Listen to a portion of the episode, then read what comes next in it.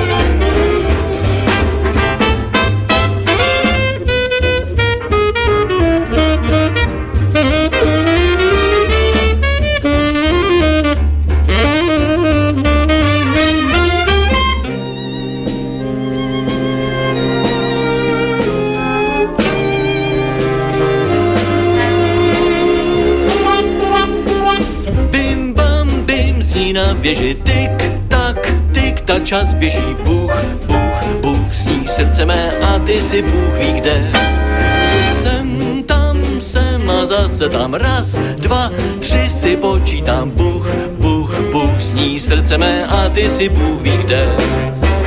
Slyš klapy, klap, kroky venku zní, kam pak kráčejí, vždy se ptám. Snad si to ty možná kdo pak to ví, snad se tě vůbec nedočká.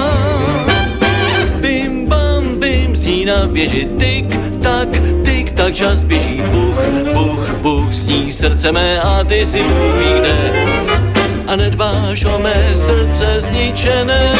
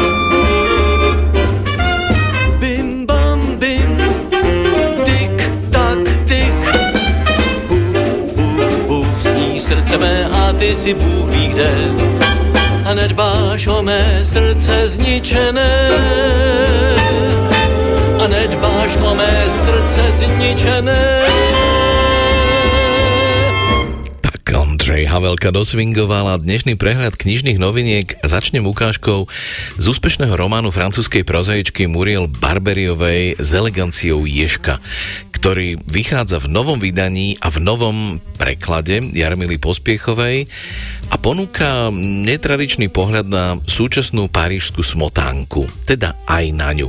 Ocitáme sa v dome na ulici Grenelle číslo 7, kde bývajú dobre situovaní Francúzi z vrstvy parížskej aristokracie a výnimku tvorí domovníčka René Michelová. Je to 54-ročná vdova, ktorá sa snaží pôsobiť za každú cenu ako nepríliš inteligentná, zanedbaná domovnička. Skoro sa však ukáže, že do tejto podoby sa iba štilizuje, aby si nikto nevšimol, že sa zaujíma o filozofiu, literatúru a japonskú kultúru. Má dojem, že nič také sa k jej postaveniu nehodí a tak si čítanie a premýšľanie užíva radšej potajomky.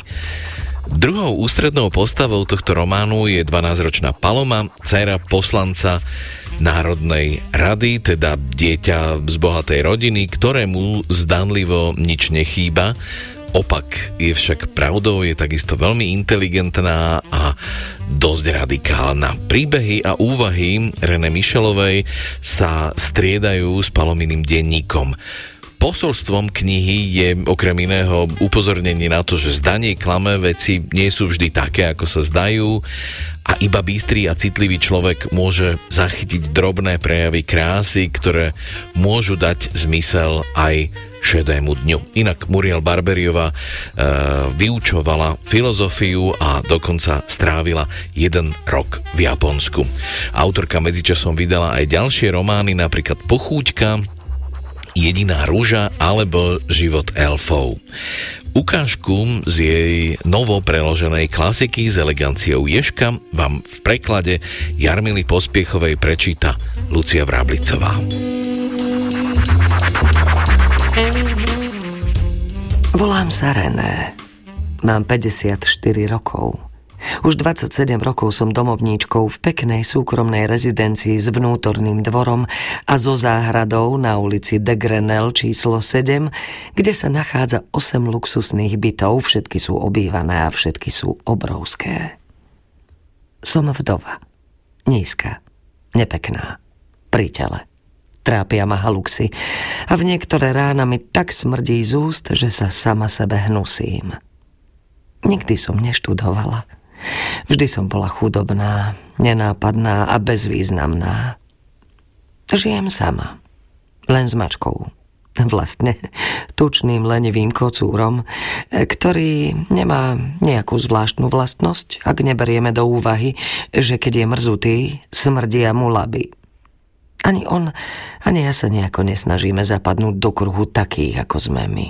Hoci som zdvorila, zriedkavo bývam milá, takže ľudia ma nemajú radi, no tolerujú ma, pretože splňam ich zaužívanú a naprieč všetkými vrstvami rozšírenú spoločenskú predstavu o domovníčke. Skrátka, som jedno z tých koliesok, ktoré udržujú v pohybe celosvetovú ilúziu, podľa ktorej Život má zmysel, ktorý sa dá ľahko nájsť. Kde si je napísané, že domovníčky sú staré, nepekné a nevrlé a podobne je rovnakou hlúpou čiernou kriedou v nejakom komíne napísané aj to, že domovníčky majú veľké vrtošivé mačky, ktoré celý deň predriemu na vankúšoch s háčkovanými obliečkami. A niekde sa určite píše aj to, že domovníčky celé dni pozerajú televíziu, zatiaľ čo ich tučné mačky podriemkávajú a vo vestibule je cítiť dusené hovedzie so zeleninou, varenú kapustu alebo ragú z fazule a mesa. Mám obrovské šťastie, že môžem byť domovníčkou v dome s vysokým štandardom. Bolo pre mňa také nedôstojné variť tieto odporné pokrmy, že intervencia pána de Broliho, štátneho radcu z prvého poschodia, o ktorej svojej žene povedal, že bola na najvyš zdvorila, no konzekventná s cieľom raz a navždy odstrániť tieto plebejské zápachy, bola pre mňa neskutočnou úľavou, čo som sa zo všetkých síl snažila zamaskovať výrazom vynútenej poslušnosti. To bolo pred 27 rokmi. Odvtedy chodím každý deň k mesiarovi. Kúpim u ňoho plátok šunky alebo telacej pečene. Strčím si ho do sieťovky medzi balíček rezancov a zväzok mrkvy. Ostentatívne vystavujem tieto potraviny chudobných, o ktorých sa hovorí, že nesmrdia, lebo ja som chudobná v dome bohatých a takto živím všeobecne akceptované klišé a zároveň aj svojho kocúra leva, ktorý je tučný len preto, lebo konzumuje jedlo, ktoré bolo určené mne a hlučne si pochutnáva na údeninách a makarónoch s maslom, zatiaľ čo ja Môžem nerušene uspokojovať svoje chuťové poháriky bez toho, aby niekto niečo tušil. S televíziou to bol tvrdší oriešok. Keď ešte žil môj manžel, bolo to bez problémov, lebo mal televízor stále zapnutý, takže s tým som si nemusela robiť starosti. Zvuky z neho prenikali aj do vestibulu, čo dokonale stačilo na udržiavanie divadla o spoločenskej hierarchii. No po Lucie novej smrti som musela vymyslieť spôsob, ako v tejto ilúzii pokračovať. Kým žil, zbavoval ma tejto nespravodlivej povinnosti. Po jeho smrti som síce prišla o jeho nekultúrnosť, no tá bola pre mňa vítanou hradbou pred podozrením okolia. Zachránili ma moderné technológie. Na infračervený mechanizmus som pripojila zvonček, ktorý ma upozorní na každého, kto prechádza vstupnou halou. Takže už nikto nemusí zvoniť naozajstný zvonček, aby som sa dozvedela o jeho prítomnosti, hoci som ďaleko. To znamená, že sa zdržiavam v zadnej miestnosti svojho domovníckého bytu.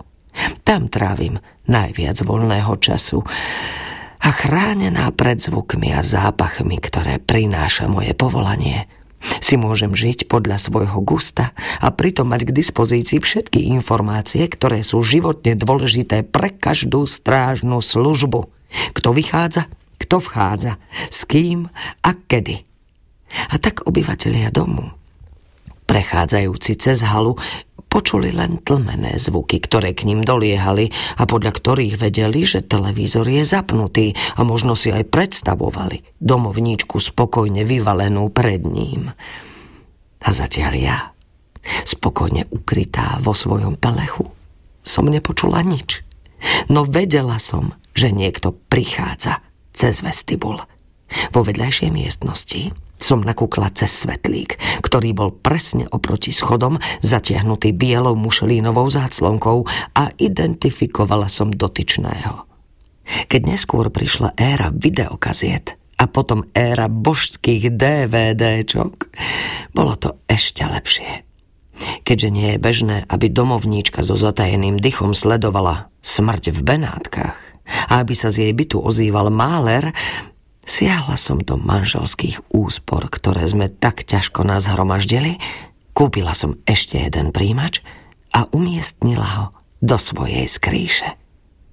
A zatiaľ, čo v prednej miestnosti hulákal televízor, môj komplic, ktorý ma ušetril hlúpostí pre vymité mozgy, ja som si so slzami v očiach vychutnávala zázraky umenia.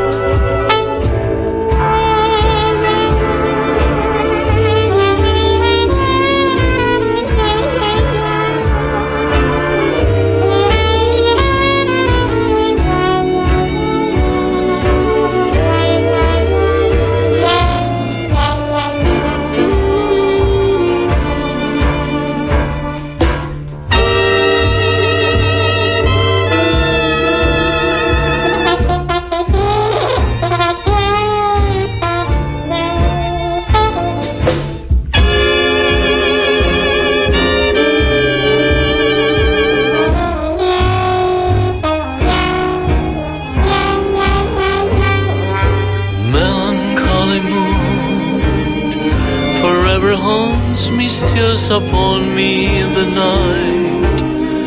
Forever taunts me, oh, on a lonely soul am I, stranded high and dry by melancholy moon. Gone is every joy and inspiration, tears are all I have to show. No consolation, all I can see is a grief and gloom. Till the crack of doom, oh melancholy moon. Deep in the night I search for a trace Of a lingering kiss and a warm embrace. But love is so whimsy, as flimsy as lace, and my arms embrace an empty space, melancholy moon. Mojím dnešným hostom je Juraj Červenák, ktorému práve v týchto dňoch vychádza nový detektívny román z historickej série Stein a Barbarič nazývaný Lovec čertov.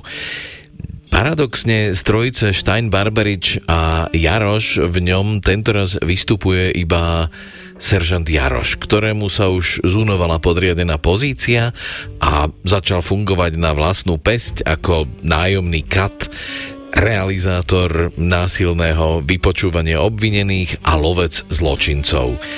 Cestou do Budína zlikviduje nebezpečného lúpežníka, prezlečeného začerta, zastaví sa v Trnave a od grófa Stanislava Turza príjme ponuku vypátrať záhadu zmiznutia veliteľa jeho husárskeho pluku.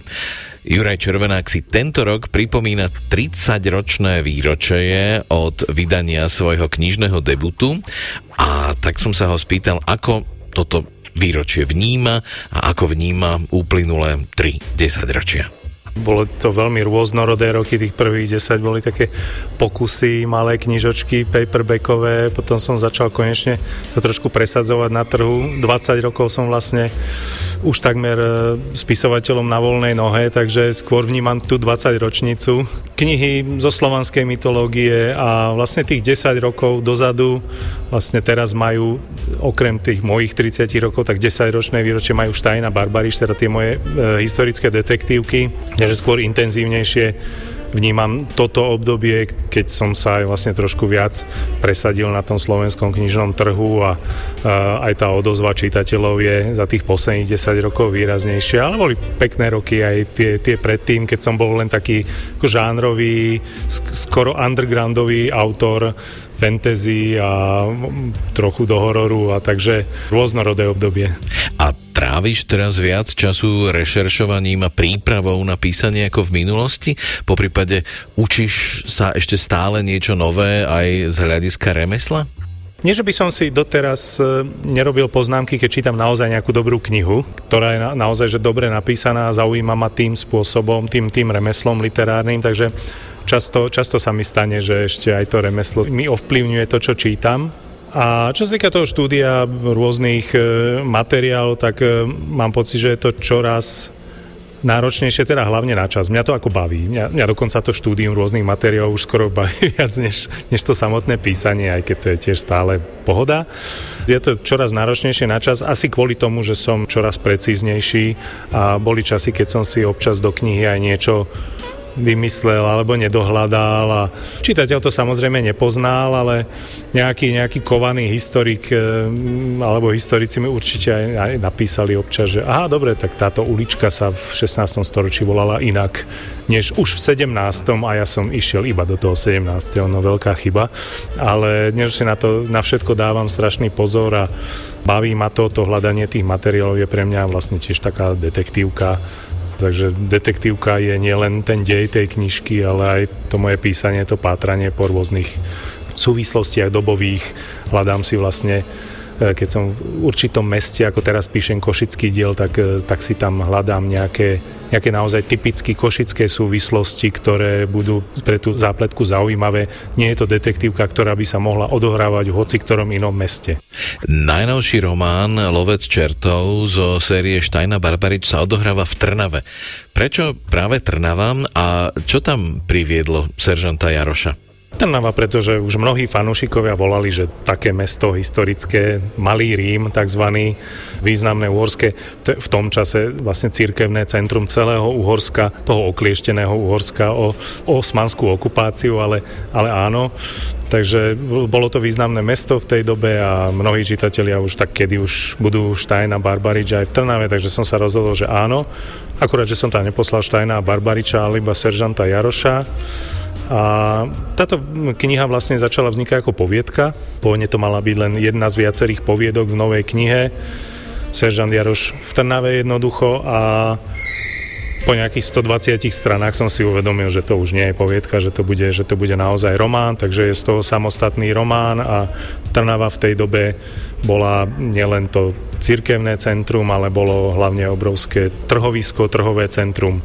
Vlastne cez Trnavu sa predávalo všetko, všetky plodiny, všetko obilie a všet, všetok dobytok z Uhorska, vlastne z tých, z tých plání, aj juhozápadného Slovenska, tak to všetko sa predávalo do, do ďalej, do Habsburskej ríše, do Čiech, do Viedne, do, do Nemecka. Takže bola také ako dobytkárske mesto, čo mi mne rezonovalo, lebo milujem westerny, koubojky, takže sú tam aj všelijakí rančeri a kouboji v podstate taký dobový.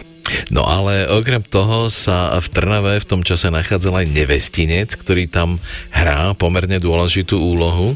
Určite nevestinec je vždy dobrá vec do zápletky nejakej detektívnej, lebo tak okolo nevestinca sa splietajú rôzne vášne aj temné, takže, takže nevestinec ako miesto hriechu, neresti je vždy dobrá zápletka. V Trnave nevestinec malý, mali ho pekne medzi kláštorom a kostolom svätého Mikuláša, tým hlavným veľkým, takže to aj je zachovaná dobová listina, že to riešili, že na takom mieste, dokonca nedaleko jezuitského kolégia a tak ďalej, že, že také miesto, že nevestinec, verejný dom, hniezdo hriechu a neresti, tak, takže vieme, kde bol a že bol. No už sme povedali, že v tejto časti vystupuje seržant Jaroš sám, bez Štajna a Barbariča. Nechýbali ti? Priznám sa, že z takého autorského hľadiska, keď som to písal, tak mi chýbala mi tá komunikácia medzi nimi, tie rozhovory, ktoré oni vedú a aj všeli ako sa podpichujú, doťahujú a zlostia. Toho Štajna, musia neustále, Barbary musí zlostiť Štajna, tak ako teraz, keď píšem ďalší diel, kde už sú všetci traja, tak si ešte viac uvedomujem, ako mi to tam chýbalo pri písaní, keď bol Jaroš len sám a sám v sebe si musel trošku ako niečo prebrať, že nejakú stopu, zločinu, zápletku, takže ten Jaroš, ale vyna, myslím, že som sa vynašiel a čitatelia mi hovoria, že im tí dvaja nechy, nechýbajú, že je to v poriadku, že Jaroš si zažil niečo na vlastnú pes, takže prečo nie? A máš v Lovcovi čertov aj svoju obľúbenú postavu? Ja práve toho starého kata, ktorý, ktorý tam trošku funguje ako náhrada za Štajna a Barbariča, ako postava, s ktorou si ten Jaroš môže niečo povedať, niečo, niečo od nej zistiť, trošku prebrať ten prípad, ktorý vyšetruje tú zápletku. Chybala mi tam je taká, že otcovská postava. Štajn je pre Jaroša otcovská postava v tých knihách, aj keď to tak niekedy nevyzerá, ale, ale, ale je v podstate aj keď sa skôr vyvíja teda do svokrovskej postavy postupne, ale je pre neho otcovská postava a tu ho nahradil tento starý kat, vyslúžilec na dôchodku, už poloslepý, ktorý je tiež rád, že sa môže porozprávať s mladým kolegom a prebrať najnovšie trendy v tortúre. A s akými reálnymi historickými postavami sa v novom Štajnovi a Barbaričovi a Jarošovi stretneme? Hlavnou reálnou historickou postavou v tejto knihe je Stanislav Turzo, príbuzný známeho, ešte známejšieho Juraja Turza. Stanislav Turzo bol tiež majiteľom obrovských majetkov od Piešťan cez Hlohovec, Šintavu a tak ďalej. Čiže on je takou postavou, ktorá vlastne teraz Jarošovi zadá nejakú úlohu, aby, aby našiel strateného kapitána jeho husárskeho pluku, ktorý sa z hodou okolností stratil práve počas nočného pobytu v, v Nevestinci. Nikto nevie, čo sa s ním stalo, kam zmizol, kam odišiel, či je mŕtvý, alebo či ušiel, čo sa stalo. Takže Stanislav Turzo ako postava historická zadá Jarošovi takúto úlohu, takéto poslanie a ono sa to potom všetko vyvinie zaujímavým spôsobom. Dúfam, že pre čitateľa zaujímavým rôzne zvraty sa zvrtnú.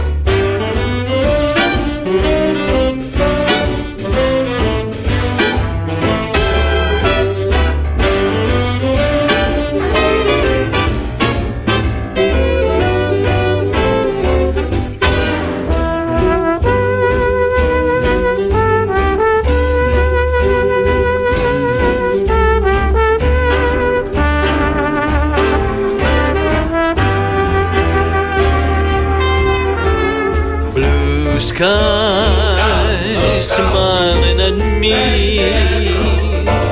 Nothing but blue skies do I see. Bluebirds singing a song. Nothing but bluebirds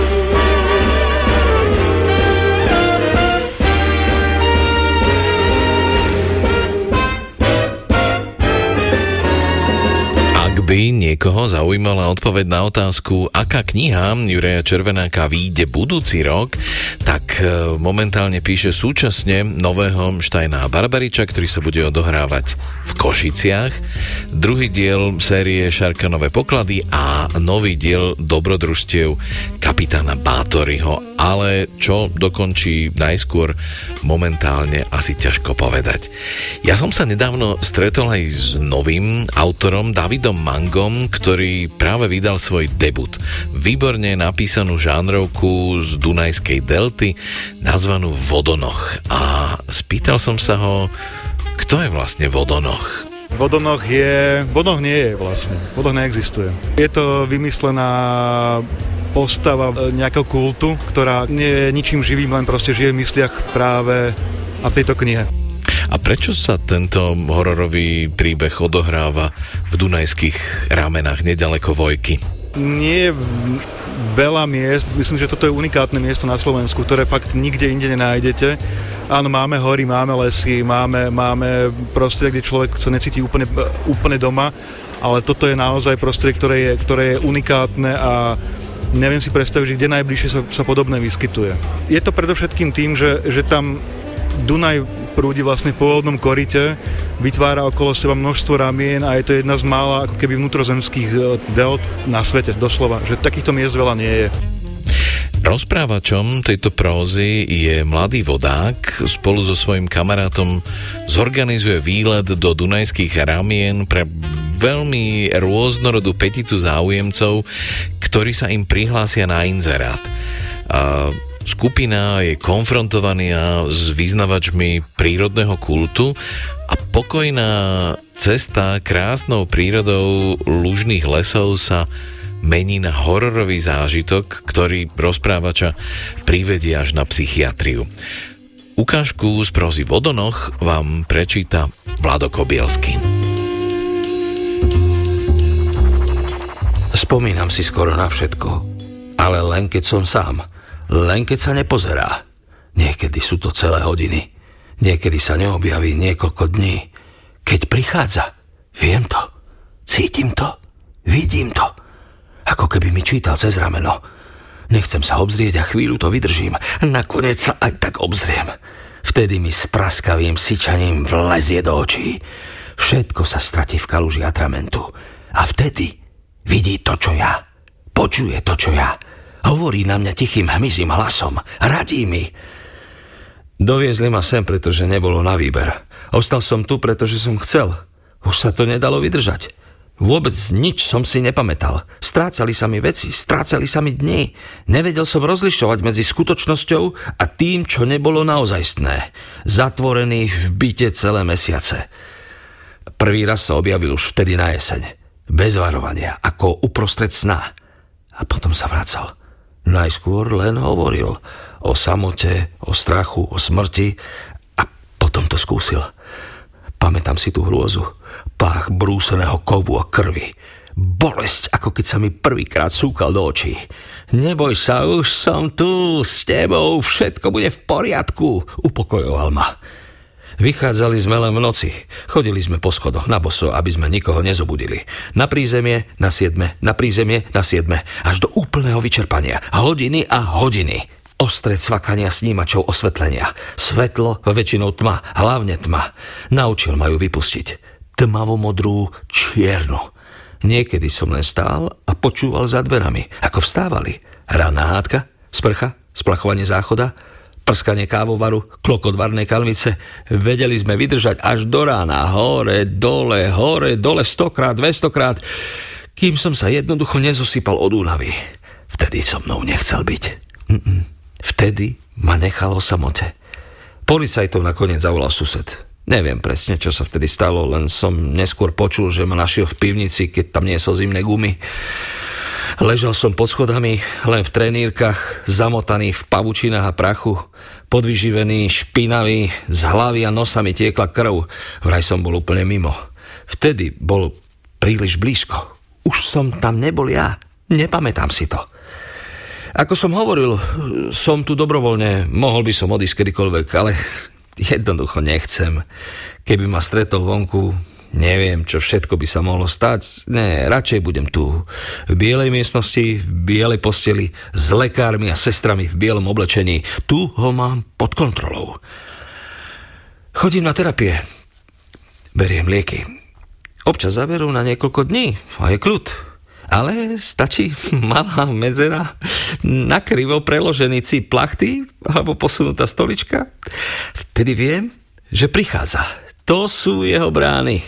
Niekedy ho musíme prikurtovať k posteli, aby všetko neporozbíjal, aby ma nezabil. Celé si to uvedomujem. Teda, keď mám dobré dni, vtedy som schopný fungovať, hovoriť, spolupracovať, možno aj napredovať v liečbe. Naozaj sa snažím.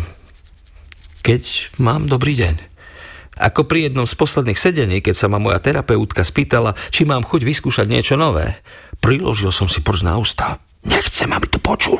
Nemá rád nové veci. Nemá rád, keď ho niekto vyháňa. Poobzeral som sa po miestnosti. Nikde žiadne vchody, žiadne praskanie, žiadna presakujúca tma. Posadím sa naspäť na stoličku. Eh, nie je tu. Pokračujte, prosím. Počúvam vás. Výborne. Je to len taký experiment, nič zložité. Na stole štôs dokumentov z mojej zložky. Viem, čo tam je. Viem, čo mi je. Posttraumatická stresová porucha, paranoidná schizofrénia, zvýšená miera agresivity, dezorientácia v čase a priestore, rozpad osobnosti, halucinácie. Počúvam. Nakloním sa nad stôl a zarovnám rohy a štvoriek. Nechcem mu dávať zbytočnú príležitosť. Prepačte, ospravedlní sa a skrie papiere do šanóna. Viete, existuje taká metóda, z časti je to len teória, postavená na znovu prežití traumy seba vyjadrením. Existujú overené prípady, keď to zabralo. Chceli by ste to skúsiť? Neviem si pod tým nič predstaviť, priznám sa. Skúsim vám to vysvetliť, pokračuje terapeutka. Je to technika, keď prežitú traumu od seba doslova otlačíte, a to tak, že ju spracujete a stane sa niečím mimo vás. Zložíte skladbu, natočíte film, napíšete knihu. Všetok ten strach, smútok, bolesť sa stane súčasťou príbehu a tým, že ho zdieľate so svojím okolím, stráca trauma na sile a stane sa z nej len, pokrči plecami, príbeh ako každý ďalší. Neviem, nie, nie som si istý. Váham, aj keď nápad sa mi páči. Myslím si, že by ste to mohli zvládnuť. Presvieča ma. Porozprávať príbeh? Tak áno, to by som asi zvládol. Problém je inde. Je to kvôli nemu? je sympatické, že to hrá so mnou, aj keď ona ho vidieť nemôže. Áno, Obávam sa, že sa mu to nebude páčiť, keď to zistí. Navyše, ako môžem vedieť, že za tým celým nebude on? Len ho to posilní. A to, to si už nemôžem dovoliť. To už nechcem. A na čím váhate? Nechcete tu predsa zostať navždy, nie? No to nie, nie, nie, no v tejto chvíli nemám na výber. Práve v tejto chvíli naopak máte. Pozrite sa, Neviem vám garantovať, že to, že napíšete svoj príbeh, vám pomôže vrátiť sa do normálneho života, no pokúsiť sa o to musíte. Hm, asi máte pravdu, musím. Pozorne sledujem, ako sa terapeutke roztriesla v zápestí pravá ruka. Prúdko trhne hlavou, uprene na mňa hľadí. Jej obrysy sa rozídu do strán vo farebných líniách. V zášklboch otvára ústa a blíži sa ku mne. Cítim jej dých. Rozgňavená papuľa je väčšia ako moja tvár. Jazyk, zuby. Nežmurkám, neuhnem hlavou. Viem, čo príde.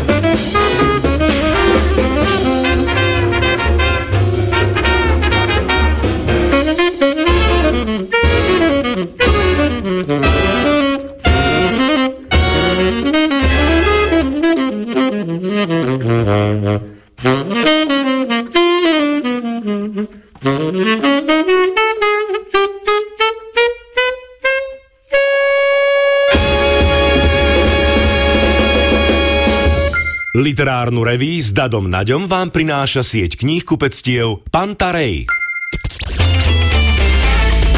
Rádio Slovensko Postojačky Príďte sa zabaviť postojačky, teda vy môžete sedieť, stáť budú tí, ktorí nás prídu zabávať. Kristýna Grepelová, Jožo Miklík a Andy Kraus si pozval aj svoju dlhoročnú kolegyňu Vicky Rákovú. Hrať a spievať bude Mirka Miškechová. Stretneme sa v útorok 21.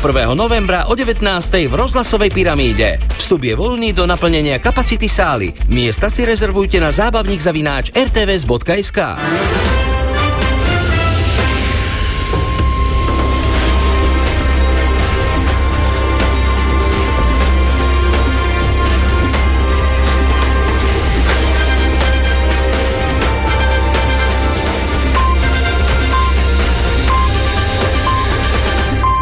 23 hodín.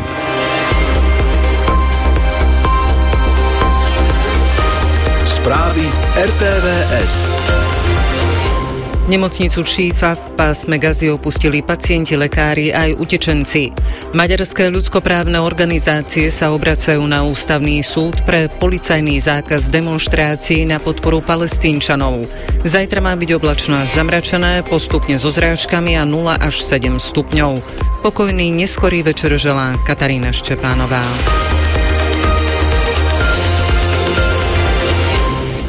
Chýba jasné pomenovanie Ruska ako agresora na Ukrajine, no pochváliť sa dá jednoznačné prihlásenie sa k Európskej únii a NATO. Hodnotia zahranično-politickí experti časť programového vyhlásenia vlády, ktorá nesie názov Návrat suverenity do slovenskej zahraničnej politiky a ochrana slovenských záujmov. Podľa bývalého šéfa diplomacie Pavla Demeša je tento názov nepresný a neplatí, že Slovensko v uplynulých rokoch nebolo suverénne alebo si nechránilo vlastné záujmy. Zaujímavá je podľa neho pasáž o Česku. Vláda v nej konštatuje, že bude venovať osobitnú pozornosť v zácnej blízkosti medzi štátmi a nedovolí vystavenie tohto unikátneho vzťahu akémukoľvek nebezpečenstvu. Ja som takto silnú vetu ešte vo vzťahu k Českej republike nečítal a ona je v tej pasáži, kde sa hovorí o Vyšegrádskej štvorke, ktorú programové vyhlásenie takisto niekoľkokrát opakuje. Práve v susedoch z Vyšehradskej štvorky vidí kabinet blízkych spojencov. Politológ Vít Hloušek z Masarykovej univerzity vysvetľuje, že Slovensko má s V4 pozitívnu skúsenosť. Po mečiarizme nám jej členovia pomáhali dobiehať zmeškané v euroatlantickej integrácii. Združenie štátov však podľa neho dnes vo veľkej zahraničnej politike v podstate neexistuje a aj vnútri sú na jeho budúcnosť rozdielne názory třeba v České republice aktuálně vyšegrádské spolupráci na takový ten povinný rámec, že se to zmíní, není dáván příliš velký význam. Myslím si, že to teď ani nelze očekávat po volbách v Polsku a jediný, kdo s tou vyšegrádskou čtverkou operuje jako s nějakým významným skupením je Orbán, nicméně u něho je to pouze retorika, není to nic reálného. V4 okrem iného rozdeľuje postoj k riešeniu vojny na Ukrajine. Nemocnicu Šífa v pásme Gazi dnes opustili pacienti, lekári aj utečenci, ktorí tam dočasne žili. V najväčšom zdravotníckom zariadení v enkláve tak podľa agentúry AP zostali len izraelskí vojaci a malý počet zdravotníkov, ktorí zabezpečujú pomoc ľuďom, ktorí sa nemôžu presunúť. Podľa OSN bolo v nemocničnom zariadení asi 2300 pacientov, zdravotníkov alebo vysídlených ľudí. Svetová zdravotnícka organizácia hovorí, že nemocnica nie je schopná ďalej fungovať. Podľa Izraela ju ako svoju základňu využíva radikálne hnutie Hamas. Maďarské ľudskoprávne organizácie sa obracajú na ústavný súd pre policajný zákaz demonstrácií na znak solidarity s palestínskym ľudom. Je to výsledok vládneho stanoviska, podľa ktorého by sa podobné akcie rovnali podpore terorizmu. Spoločnosť pre slobody v podaní na ústavný súd sa stiažuje aj na najvyšší súd, podľa ktorého neznamená porušenie zákona, keď polícia na základe predpokladov a napriek opačným dôkazom zakazuje demonstrácie na podporu obetí humanitárnej katastrofy v Gaze. Ľudskoprávna organizácia vo vyhlásení hovorí o zvláštnom chápaní právneho štátu v Maďarsku, keď možno zakázať všetky propalestínske akcie len na základe premiérovho vyjadrenia, že tu nebudú žiadne prejavy sympatí s teroristickými teroristickými organizáciami, lebo to samé o sebe znamená pre Maďarov teroristickú hrozbu. Polícia zakázala 7 demonstrácií, pričom ani jedna nemala za cieľ podporovať Hamas, tvrdí spoločnosť pre slobody. Z Budapešti Gregor Martin Papuček RTVS. Futbalisti Holandska postúpili na budúcoročné majstrovstvá Európy. V kvalifikačnom zápase zdolali Irsko 1-0 a v tabuľke B skupiny už nemôžu klesnúť z druhej priečky. Vedúce Francúzsko deklasovalo Gibraltar 14-0. V I skupine si účasť na šampionáte zabezpečili Rumúnsko aj Švajčiarsko. Srb Djokovic sa prebojoval do finále tenisového turnaja majstrov v Turíne. Obhajca titulu vyradil v semifinále Španiela Alcaraza 6-3-6-2 a zajtra sa stretne s Talianom Sinerom, ktorý predtým zvíťazil nad Rusom Medvedevom 6-3-6-7-6-1. Zajtra má byť oblačná zamračené postupne na viacerých miestach sneženie alebo dážď so snehom, neskôr v nižších a stredných polohách väčšinou dážď, ojedinele poľadovica. Nočná teplota 1 až mínus 4 v údoliach miestami okolo mínus 6, denná 0 až 7 stupňov. Prevažne slabý vietor južných smerov do 25 km za hodinu. 23 hodín 5 minút. Zelená vlna. Priestor opäť dostala doprava, pozrime sa teda na cesty. Pred Trnovcom nad Váhom smerom z Jatova sa zrazili dve auta. Úsek je podľa vašich slov neprejazný a obídete to cez Selice. Na lesnú zver nás upozorňujete na výjazde zo Žiliny smer, smerom do Hôrky, na trase Hubová Ružomberok a na úseku Košický Klečenov Dargov.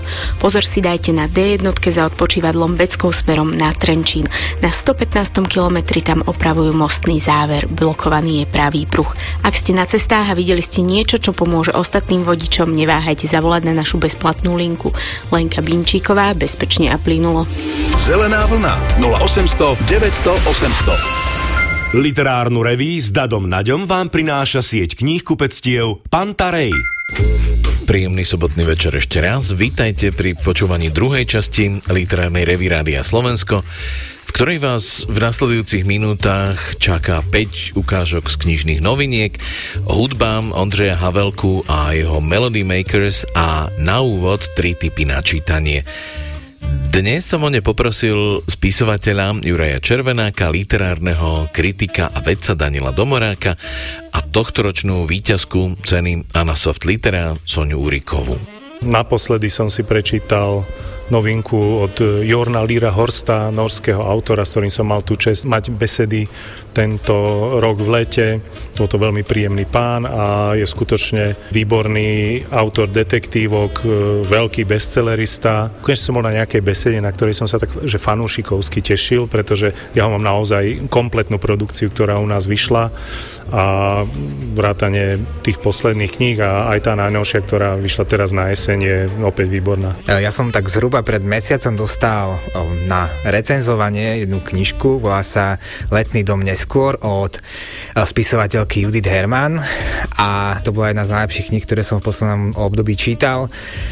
Je to o vzťahoch medzi ľuďmi, ktoré sa javia z hľadiska konvenčného veľmi bizarne a zvláštne, ale zároveň človek, keď ich číta, tak má pocit, že presne takéto vzťahy e, sú okolo nás a také žijeme. V ostatnej dobe ma veľmi zaujala kniha Žitava od Filipa Nemeta a veľmi ma jeho texty zaujali a preto som sa tešila na ten debut a som rada, že som sa k nemu dostala, keď bol ešte naozaj veľmi zahorúca von z tlačiarne a tá kniha ma naozaj fascinovala, prináša taký príbeh ako keby priestoru a nie nie možno úplne tak, ako keby človeka v tom priestore, čo je ale predpokladám Filipovým zámerom ukázať, akým spôsobom vlastne my už ako ľudia žijeme v tej prírode, ale vlastne už nie sme jej súčasťou.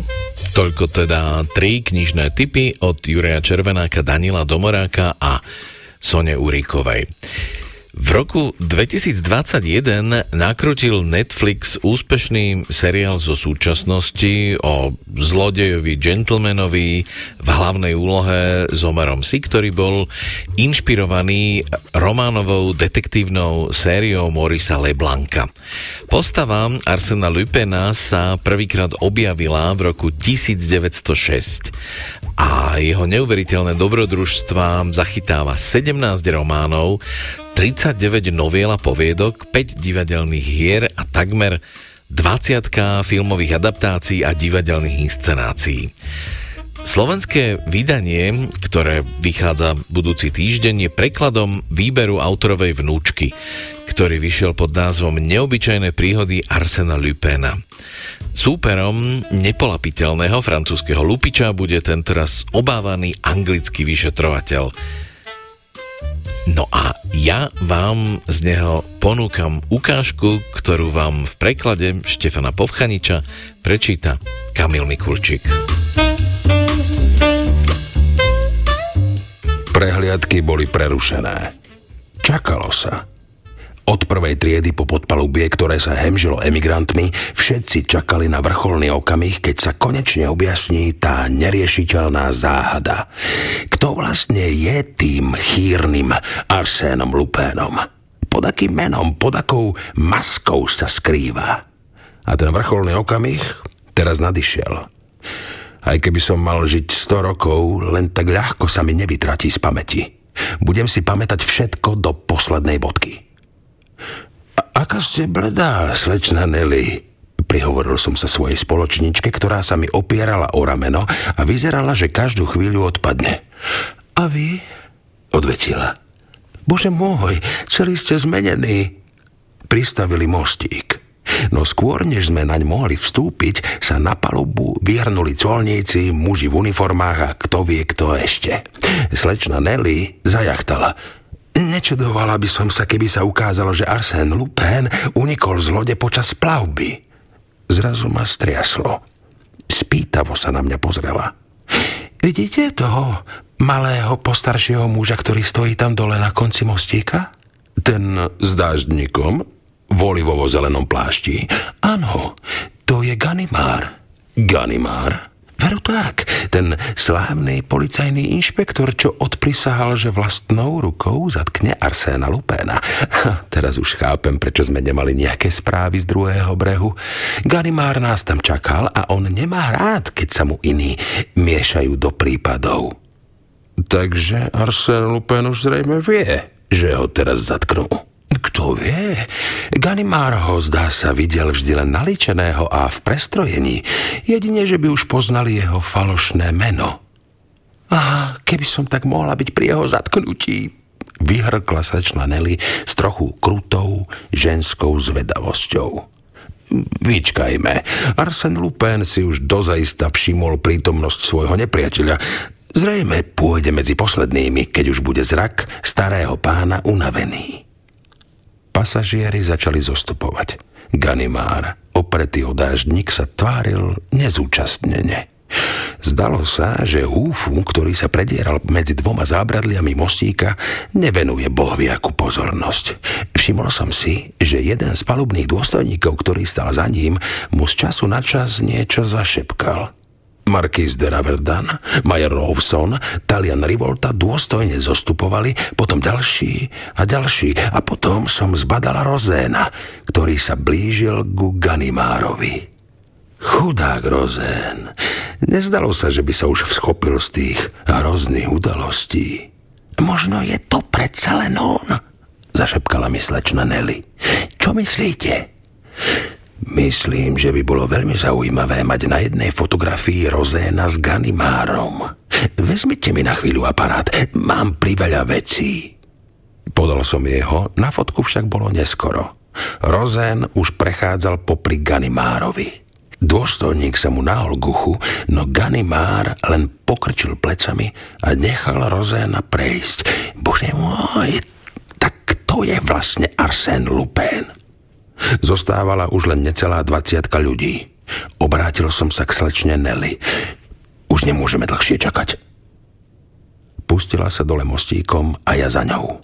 No neurobili sme ani 10 krokov, keď nám Ganimár zastúpil cestu. E, čo to má byť? skríkol som. Chvíľu sa na mňa úprne pozeral a potom mi chrstol rovno do očí. Vy ste Arsène Lupin, však? Rozosmial som sa. To, to nie, to, to nie. Som obyčajný e, Bernard Andrézy. Bernard Andrézy zomrel pred troma rokmi v Macedónsku. To, ako ste si zadovážili jeho papiere, vám rád vysvetlím. Ale vy ste sa, vy ste sa zbláznili. Arsène Lupin sa predsa nalodil pod menom, ktoré sa začína na R. A, a to je ďalší z vašich trikov, ktorým ste tých tam hore na lodi naviedli na falošnú stopu. Vy ste teda riadny fiškus, môj milý.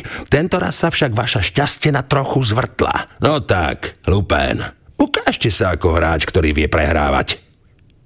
Na sekundu som zaváhal.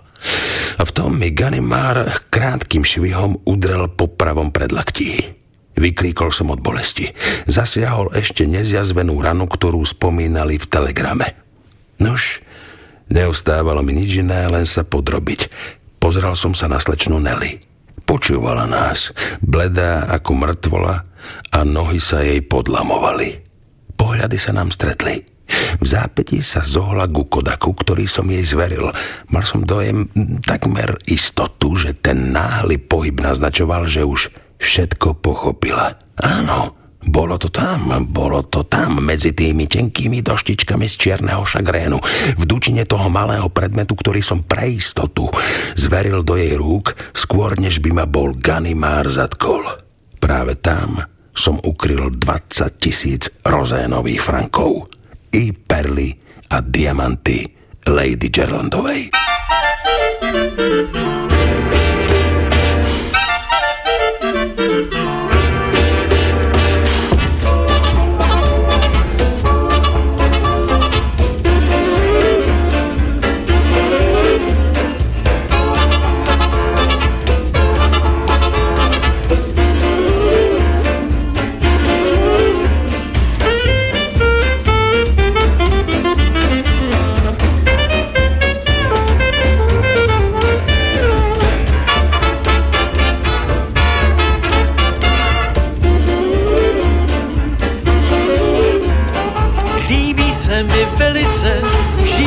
jako opice. Diga diga do, diga do do, diga diga do, diga do. Jediná moje chyba je prašivá záliba. V diga diga do, diga do do, diga diga do, diga do. Vůbec nevím, co diga diga do značí. Nevím to, přesto volám, diga diga do, to stačí. Stačí to mám prostě bez zvyku, leze mi to z jazyku. Diga diga do, diga do do, diga diga do, diga do. Každému je třeba mít skýbu chleba k životu, zachovávat i kvotu, kvotu nutnou k životu. Chci-li vydělávat, musím se namáhat velice, zajdu pak jak je pice, líp jsou na tom opice. Kdybych se v opici vtělil, byl bych velmi rád. Mohl bych si bez práce, bez civilizace s opicemi hrát. Líbí se mi velice, žít jako opice. Diga diga do, diga do do, diga diga do, diga do. Jediná moje chyba je prašivá záliba. V diga diga do, diga do do, diga diga do, diga do. Vůbec nevím, co diga diga do značí. Nevím to, přesto volám, diga diga do, to stačí. Stačí to mám prostě bez zvyku, leze mi to z jazyku. Diga diga do, diga do do, diga diga do, diga do.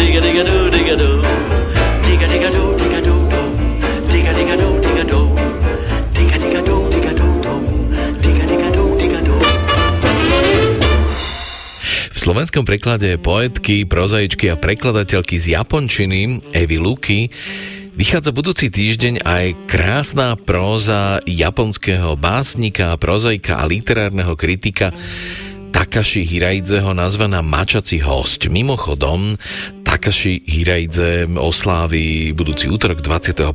novembra svoje 73. narodeniny. No a čo sa týka prózy samotnej, manželia po 30 bývajú v malom prenajatom domčeku v tichej časti Tokia. On je redaktor, ona je korektorka, takže pracujú z domu a veľmi si užívajú svoj veľmi pokojný domácky život. No a jedného dňa si chlapec od, sudze, od susedov osvojí túlavé mačiatko, ktoré začne čoskoro objavovať aj susedné záhrady a zablúdi aj na záhradu manželského páru. Prichádza opakovane a nakoniec sa odváži vstúpiť do domu. No a manželov tento tajomný host veľmi fascinuje, pretože obdivujú jeho slobodu, býva u nich aj nebýva, patrí im aj nepatrí, kupujú mu rôzne dobroty, pozorujú ho na záhrade a veľmi radi sa s ním rozprávajú. Život akoby pre nich vďaka tomuto mačaciemu hostovi bol zrazu prísluhobom niečoho veľmi pekného, čo im dovtedy chýbalo príbeh prekypuje rôznymi drobnými radosťami života a veľmi poetickými opismi. No a potom sa niečo stane. Pointu samozrejme neprezradím, ale ponúkam aspoň ukážku z knihy Mačací host, ktorú vám v preklade Evy Luky prečíta Boris Farkaš. Od sviatku Tanabata sme začali presklené dvere na verande v hlavnom dome nechávať otvorené do Korán. Z izby v západnom štýle som von vyniesol nočný stolík starého pána a urobil si z neho pracovný stôl. Sadol som si do hlbokého kresla, ktoré bolo predtým v hostovskej izbe a s výhľadom na celú záhradu som sa pustil do písania. Klimatizáciu som nepoužíval ani v tých najhorúcejších dňoch. Predovšetkým ju nemám kto vie ako rád a navyše dom s prevísajúcou strechou, poskytujúcou dostatok tieňa, ju ani veľmi nepotreboval. Vo vzduší starého opusteného príbytku, v ktorom sa už nenachádzal takmer nejaký nábytok, bolo zrazu cítiť dušu samotného domu. Možno tým, že to nebol môj vlastný domov, cítil som v ňom ťarchu zhmotneného času, génia loci. Raz som musel odbehnúť do nášho domčeka k telefónu a dom som nechal na chvíľku prázdny. Keď som sa vrátil, našiel som vnútri čiby, ktorá sa prišla od susedov hrať do záhrady. Ale len čo ma zazrela, blesku rýchlo sa vytratila. Keby to bolo u nás, iste by neutiekla. No teraz to vyzeralo, že naše stretnutie na inom mieste znamená aj nový druh vzťahu. Celý deň pohodlne usadený v ušiaku starého pána som na verande pozoroval motýle a včely, ktoré niekedy vleteli až do temnoty izby s tatami. Presúvali sa z miestnosti do miestnosti a občas tam pobudli aj dlhšie. Raz tam pritancovala babôčka kaniska s čiernymi krídlami oživenými s vodným azúrom a chvíľu sedela na okraji vankúša zabudnutom na podlahe. Takto prešiel rok, keď sa formálne zmenil názov cisárskej éry. Leto roku 1989 uplynulo a jeseň sa blížila k vrcholu zrelosti. Aj po nociach som sa za zvuku prítomného hmyzu trápil s prácou, ktorá pokračovala žalostne pomaly. Výhľad na záhradnú zeleň v kiotskom štýle, zostrihanú do tvaru pologúľ náranžovaných jedna na druhej, vyzeral ako hĺbkotlačová fotografia v starom časopise a jeho nerealistická dokonalosť vôbec nepripomínala pracovňu spisovateľa. Ale pri myšlienke na to, že onedlho budem o toto miesto ukrátený, som sa ešte netrpezlivejšie usiloval zbaviť nahromadenej práce. V jednu neskorú noc som začul, ako niekto vošiel dverami pred siene, ktoré mali byť zatvorené. Na konci dlhej chodby som uvidel tieň asi 50-ročného muža v obleku. Zrejme preto, aby som sa ho v tej tme nezľakol, zavolal ma po mene. Prepáčte, mal som najprv zatelefonovať. Takto som vás prepadol. Bol to jeden zo synov starej panej, ktorých som spoznal na pohrebe, výkonný manažér spoločnosti. Býval až v pobrežnej časti Shonan v prefektúre Kanagawa. Stará pani mi povedala, že keď sa kvôli práci zdrží v Tokiu do noci, niekedy sem chodí prespať. Na nočnom stolíku starého pána sa týčili hromady kníh, z ktorých som čerpal materiál a kopy papierov s rozpísanými textami. Okrem toho bol interiér domu takmer prázdny, ale on, ako by sa doma nič nezmenilo, si vo veselej, opitej nálade vyzliekol oblek a uvoľnil kravatu. Zdalo sa, že to urobil zámerne preto, aby som sa vo svojom príliš ležérnom oblečení necítil zle. Pokojne pokračujte v práci, povedal mi láskavo, ale ja som si rýchlo pozbieral veci a odtiahol sa do nášho domčeka či by sa zvyčajne voči ľuďom správala chladne, ale vždy, keď prišla do našej záhrady od susedov na východnej strane, ako mávnutím čarovného prútika sa celá zmenila. Vnárala nos do každého kúta zeleného priestranstva, oči na stopkách, predné labky strkala do všetkého, čo jej prišlo do cesty, bláznivo skákala a lietala z miesta na miesto, ako by úplne stratila rozum. Odkedy starý pán s paňou odišli a v noci prestali svietiť záhradné lampióny, pokračovala v tomto duchu od neskorého večera do prvých ranných hodín. Či by sa zrejme domnievala, že veľká záhrada je les. Občas som sa prechádzal s ňou a sledoval všetky jej činnosti ako nejaké predstavenie. Celým telom jej prechádzali vlny, ako by na ňu v jednej chvíli pôsobilo tisíc síl naraz absurdnou rýchlosťou prebehla záhradu, šplhal do korún stromov, strácala sa a zasa vynárala, krútila sa vo vzduchu, ako by chcela uletieť a celá sa pritom chvela. A tak sme si mohli nerušene užívať široké priestranstvo sídla za rovnaký nájom a hrať sa do vôle s naším malým hosťom, objaviteľom. Ale bolo jasné, že tieto časy sa nám onedlho skončia. Keď starý pán v októbri zomrel, stará pani pozvala všetky štyri deti, aby im oficiálne oznámila svoje dávnejšie rozhodnutie. Spolu s prudko rastúcimi cenami pozemkov v posledných rokoch sa zvýšila aj daň z dedičstva a preto prišla s riešením predať dom aj s pozemkom ešte za jej života. Termín predaja bol stanovený na august roku 1990. Pomyslenie na rozlúčku s Čiby spôsobilo, že naše nočné radovánky dostali príchuť smútku. Usiloval som sa vymyslieť plán, ako si pobyt na pozemku predlžiť. No vzhľadom na rastúce ceny pozemkov v celej krajine za posledné tri roky boli akékoľvek plány nerealizovateľné. Vďaka týmto okolnostiam som si zapamätal termín pre rozdeľovanie pozemkov. V duchu som nakreslil čiaru medzi severnou a južnou časťou sídla tak, aby presne oddeľovala náš domček od zvyšku záhrady. Keby sme si tento kúsok pozemku kúpili, náš život z Čiby by pokračoval. Ale ani tak to nevyzeralo, že by sme si to mohli dovoliť. Pri tejto predstave mi stislo srdce za každým, keď som mal Čiby na blízku. Jedného dňa, keď príde k domu, kde zvyčajne prespávala, bude zrazu zavretý. Oprie sa lapkami o okno a nazrie dovnútra, ale uvidí len prázdnotu a tmu. Vchodové dvere budú zablokované. Niekoľko ďalších dní príde dom skontrolovať znova a znova. Hlavičkou skúsi tlačiť na okenné sklo, ale nie tam nikoho. Jedného dňa odrazu dorazí demolačná spoločnosť a bezohľadne začne rúcať starnúci opustený dom a jeho záhradu. Takéto myšlienky však nie sú niečím viac, než čo si dokáže predstaviť človek. Začali sme navštevovať blízke realitné kancelárie, ktoré by nám našli niečo na prenájom v okolí, ale bezvýsledne.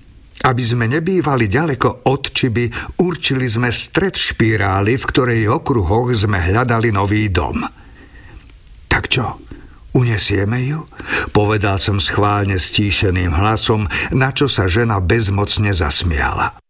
Bol to smiech, ktorý vyjadroval počudovanie nad tým, že o niekom, kto si takto privlastnil naše srdce aj dom, stále premýšľame ako o hostovi.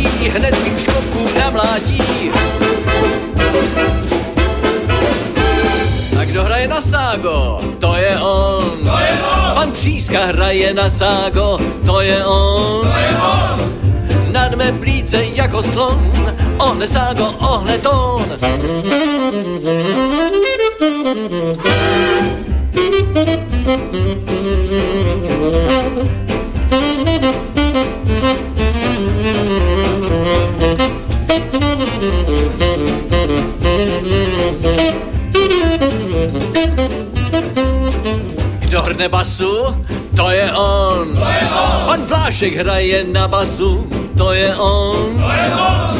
Žene rytmus úprkem, když chytne basu pod krkem.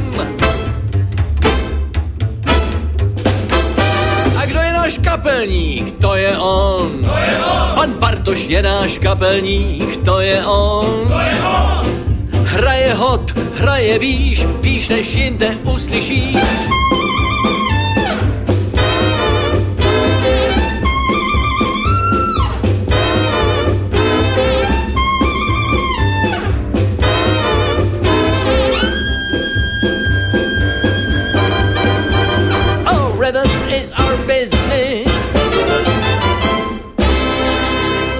Novou prozaickou knihou prichádza po dlhšej prestávke aj Jozef Heriban. V proze Garážové Libertango sa autor vracia do roku 2015, keď sa v Európe na železničných staniciach objavili státisíce novodobých nomádov.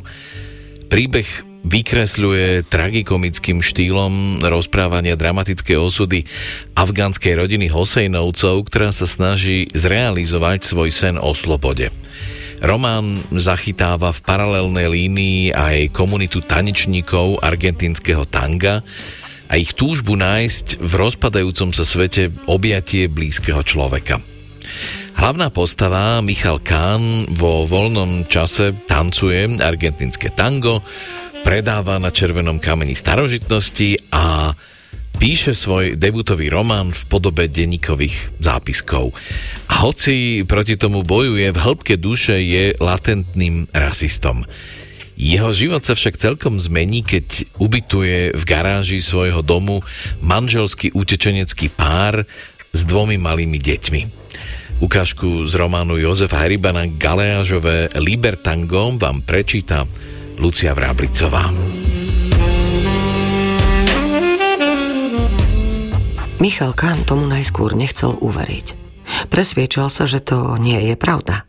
Možno je prepracovaný a tak sa mu len zazdalo, že za starou mrazničkou v kúte garáže uvidel menšie zviera, ktoré sa podobalo na potkana. A nebol si vôbec istý. No čo ak to bol? Naozaj potkan? Hrozná predstava. A možno to bol len nejaký tieň? Tušený pohyb? Halucinačný omyl? Nejaká zmaterializovaná skrývaná úzkosť?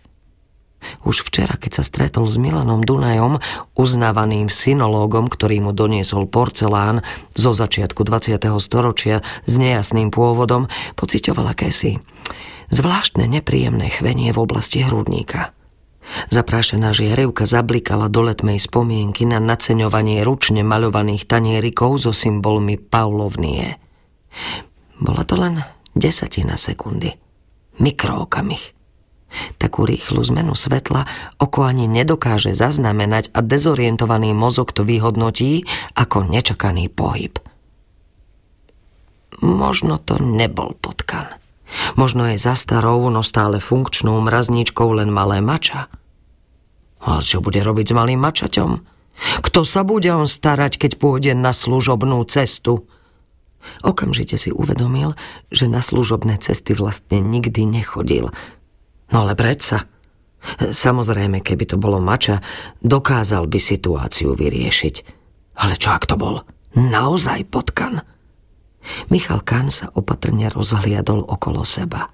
Garáž bola plná škatúľ s rôznymi pohľadnicami, hračkami, hodinami, starým porcelánom. Keď sa začala sezóna, chodieval na červený kameň predávať starožitné predmety, ktoré si so sebou niesli svoje príbehy. Neboli to kto vie ako hodnotné kúsky, ale pre ňo predstavovali istý, drobný príjem a najmä určitú formu socializácie. Prosím vás, koľko stojí ten drevený mlínček na kávu? 20? Amélie? Nie. Že dekorácia na chalupu? 15 hm, by bolo veľa. Čo tak 10? Že nie? No tak sa dohodneme na 12? Nerad licitoval, no zhovárať sa s neznámymi kupujúcimi ho bavilo. Niekedy si o svojich starožitnostiach vymýšľal príbehy, ktorým by dozaistá ani sám neuveril. Mladí chodili na červený kameň, aby si urobili posty na Instagram. Dalo sa im nahovoriť, že ten gramofón pochádza z budmerického kaštieľa, že v najlepších časoch vyhrával významným literátom, keď tam chodievali písať Peter Karváš alebo Laco Balek. Horšie bolo, že dvaciatnikom to aj tak nič nehovorilo. Karvaš a Balek boli pre nich zabudnutou minulosťou. Znovu sa mu zazdalo, že za starou mrazničkou sa niečo pohlo. Pomaly sa priblížil k druhej strane garáže. Pri tejto predstave sa ho znovu zmocnil neopísateľný pocit hnusu. Predstava malého agresívneho hlodavca v ňom vyvolávala dobre známy stav úzkosti. Určite musel mať ako malý chlapec nejaký zážitok s potkanmi, ktorý si už nepamätá. Pomaly prešiel k mrazničke – Mal by ju opatrne odsunúť a zistiť, či sa nemýli. Možno je všetko v poriadku a za elektrospotrebičom nájde len chuchvalce niekoľko mesačnej špiny. Ale čo ak sa tam naozaj skrýva odporný, tučný jedinec? Čo urobí? Pozrel dolu na svoje staré kožené prezúky. Mal by si okamžite obud nejaké masívne baganže a naholené kosti pripevniť špeciálne chrániče. No čo spraví potkan, keď niekto odsunie mrazničku? No predsa zaútočí. Okamžite zaútočí. Potkany sú rýchle a nebezpečné. Bol presvedčený, že vie presne identifikovať typické správanie potkanov. Všetkých. Slovenských, európskych, aj tých z ostatných kontinentov. Zahryzne sa mu okamžite do prstov nôh. Cítil, ako sa mu na chrbte zježili chlpky. A čakať, sú tam dvaja potkany? Vyhľadovaný rozpínavý párik. Nebude mať žiadnu šancu. Jeden skočí na jeho nechránenú holenú kosť a druhý sa mu zahryzne do brucha. Michal Kán začal opatrne ustupovať ku vchodovým dverám. Cítil, ako sa začína potiť na celom tele. Teraz si už vôbec nemyslel, že za mrazničkou je učupené nejaké malé, bezbranné mača. Skrýva sa tam zákerný, hnedý potkan. A navyše môže byť aj chorý. Pohryzie ho a on zomrie v strašných mukách na otravu krvi. Určite sa nemýlil. Musí sa pripraviť na novú situáciu. Musí i hneď zavolať deratizérov.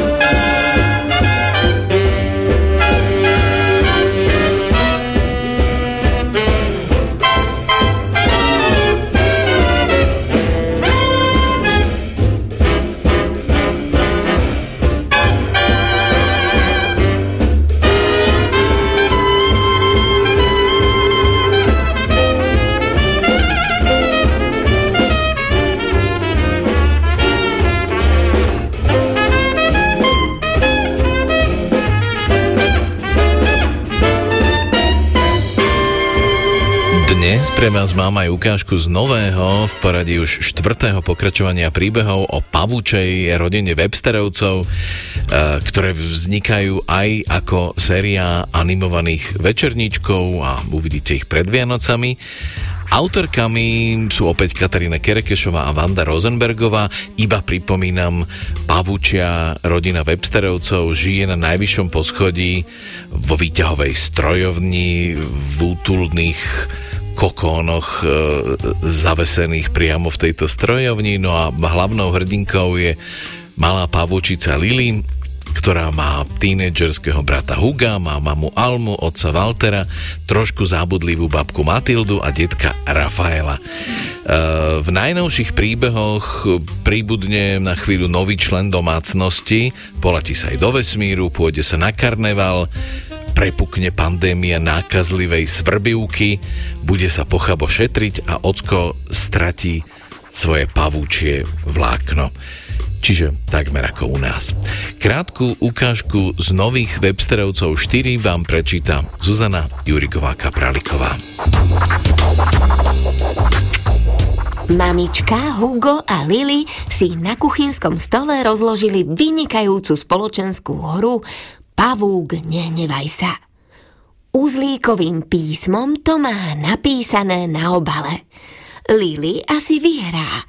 Jej žltý panáčik má pred sebou len jedno okienko. Stačí naň postúpiť a bude v domčeku. Hádžem mama. Len aby nepadla jednotka, preblesne jej hlavou. To by som musela Lily vyhodiť. Kocka poskakuje po stole a padne jednotka. Nič sa nedá robiť. Mamička siaha po svojej figúrke, no robí to veľmi, veľmi pomaly. Mami, veď už poď, súri ju Hugo. Lenže mama na okamih privrie oči a predstaví si Lilinu nešťastnú tvár, ak teraz vyhodí jej panáčika. Nečakane siahne po svojej figúrke na opačnej strane hracej dosky a posunie ju o jedno miesto. Lily je mimo ohrozenia. Teda, mami, ty ju nechávaš vyhrať, to nie je fér. Vyskočí nahnevane Hugo. Lily, ako by to nepočula, zvískne a rozosmeje sa. Je to fér. Vyhrala som. A teraz ma naučíš jazdiť na skejte, však? Usmieva sa na Huga. Ani náhodou. Naučím ťa to, až keď budeš vedieť prehrávať. A nebude ti pomáhať mama. Odchádza od stola Hugo. Mamička je smutná. Hugo má pravdu, ale aj jeho som občas nechala vyhrať, keď bol malý.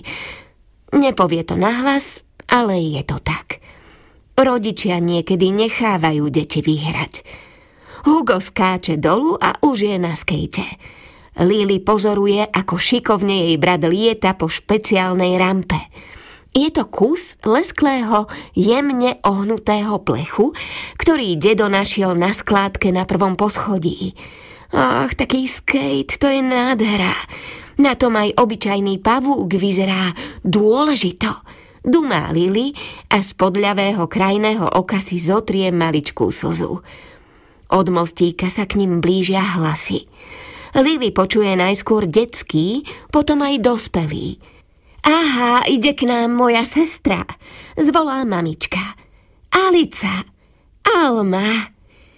Alica má na chrbte vypletaný batôštek, z ktorého trčí malá hlava. Juchú, tešia sa Alma aj Alica. Dávno sme sa nevideli, objímajú sa. A toto malé, to je už aké veľké. Kvetka, no tete. Naťahuje ruky mamička. Možno ich mamička len ponúkne čajom z jablčných vošiek. Chvíľku si podebatujú a potom pôjdu. Povie si Lili a pomaly rozkladá novú hru. Teraz bude mať ona modrých a mamička červených panáčikov.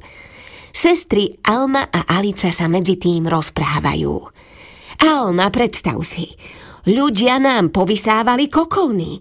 Všetky štyri. Stihli sme si pobrať len niekoľko vecí. Manžel už ťahá nové vlákna, ale vieš, koľko je to roboty. Teraz budeme na druhom poschodí. Kokon pre malú pleti ako prvý, ale ešte nie je hotový, tak sme vás s Kvetkou prišli pozrieť. Kvetka vylezie von z pleteného batôžka na maminom chrbte. Prelieza jej cez hlavu, ťahajú za vlasy, spúšťa sa na kolená a chce sa hrať. Lili prevracia oči. No jasné, malé decká. Vynikajúca spoločenská hra Pavúk, nehnevaj sa, leží na stole.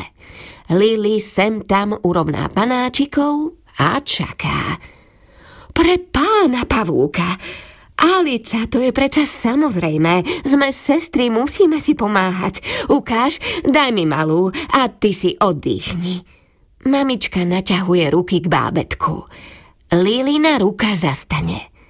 Hádam sa im len kveta teraz nezapletie do hry. Joj, taká som rada. Ďakujem ti, Alma. Kvetka je teraz v najhoršom veku. Len by sa jašila a ja už nemám sílu. Naozaj by ste to pre nás spravili?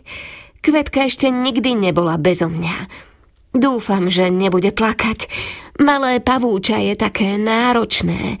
Nechcem vás zaťažovať. Doja to cúvne Alica. Ale Alica, aspoň si zaspomíname, aké to je mať v kokónoch bábetko. Mimochodom, veď my ešte máme detskú škrupinku. Vieš tú Lilinkinu starú kolísku. Um, kde vlastne je? Babka? Detko? Volá mama. Neviete, kde je detská škrupina polili? Tak, ale toto je vrchol. Lili očervenie od hnevu. Tú škrupinku má predsa odloženú na karneval. Mami, nadýchne sa Lili, ale mamička ju zastaví a povie, že na karneval isto nájdu niečo iné. Teraz je dôležitejšie, aby mali kam uložiť kvetku – Alica sa ešte chvíľu mazná s kvetkou a potom ju vloží do rúk Alme. Poď, moja malá. Alma si ju privinie a Alica nenápadne zmizne za strojovňou.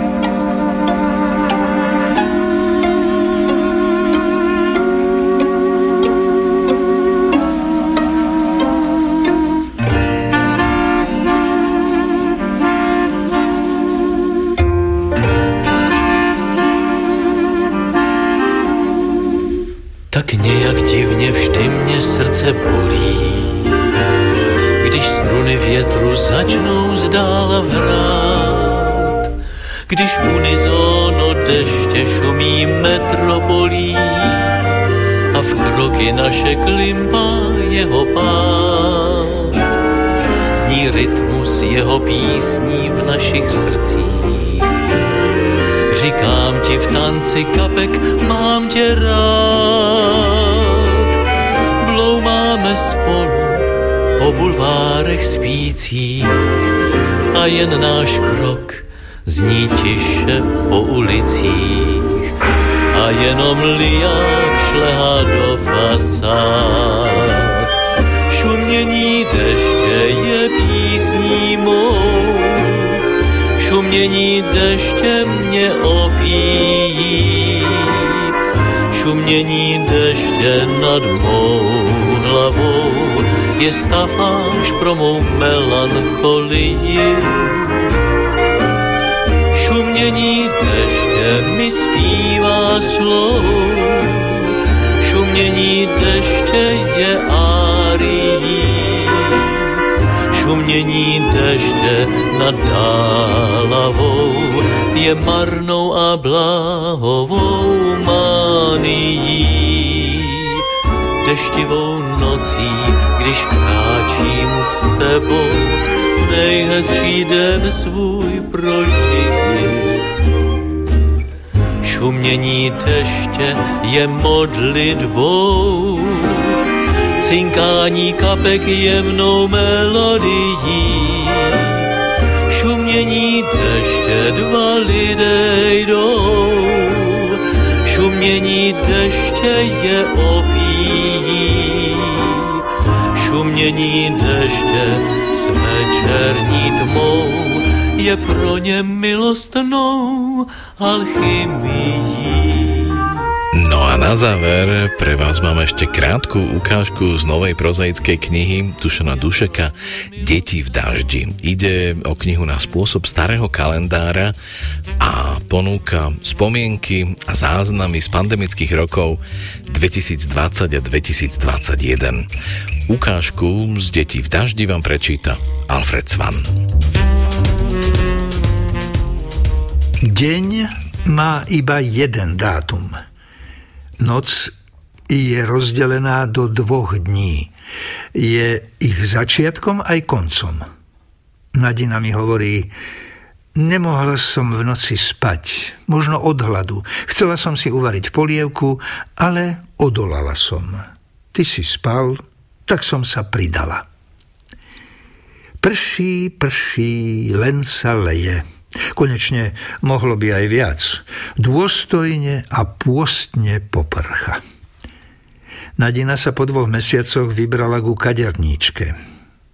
Kúpil som si monografiu, jakoby retrospektíva. Vždy som obdivoval jeho obrazy. Nové slovo staglácia, čiže súčasne prebiehajúca stagnácia a inflácia. To nás čaká. Pištáčik ide do sveta. Svetelné signály z katalógu vydavateľstva Slovart oznamujú, že by mal výjsť v Grécku. Iný svetelný signál som zažil v noci.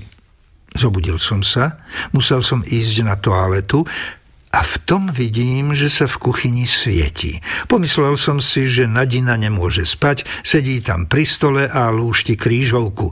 Robieva to. Vrátil som sa do postele a v tom vidím, že Nadina spí na susednej posteli. Tak som sa ta vybral do tej kuchyne. Hovoril som si, niekto tam sedí, ale nikto.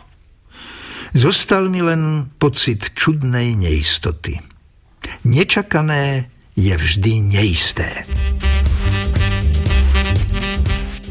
A po ukážke z novej knihy Dušana Dušeka Deti v daždi pre vás mám ešte odpovede na súťažnú úlohu z minulej relácie. Aký je váš obľúbený autor historických detektívok a čím vás jeho knihy zaujali? Dúfal som, že spomeniete napríklad aj skvelý nový román nemeckého autora Olivera Peča Hrobárov Almanach, ale vaše odpovede boli pomerne jednoznačné. Janka Novotná napísala, mojim obľúbeným autorom historických detektívok je Juraj Červenák.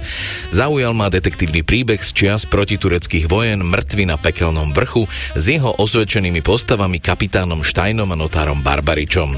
Rastislav Michalka napísal, v súčasnosti počúvam audioknihy z historickej trilógie od Niklasa Nad Och Daga z 18. storočia, v ktorých veľmi výrazne opisuje drsné prostredie a životné podmienky v Škandinávii a je to strašidelné a strašidelne dobré.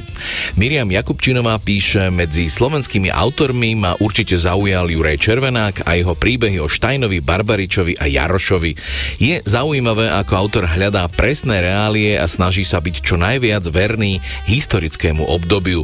Zo zahraničných autorov je to v poslednom čase Christopher John Samson a jeho detektívky z obdobia Henricha VIII. Prvú knihu Zánik som dostala od kolegyne a nevedela som sa od nej odtrhnúť.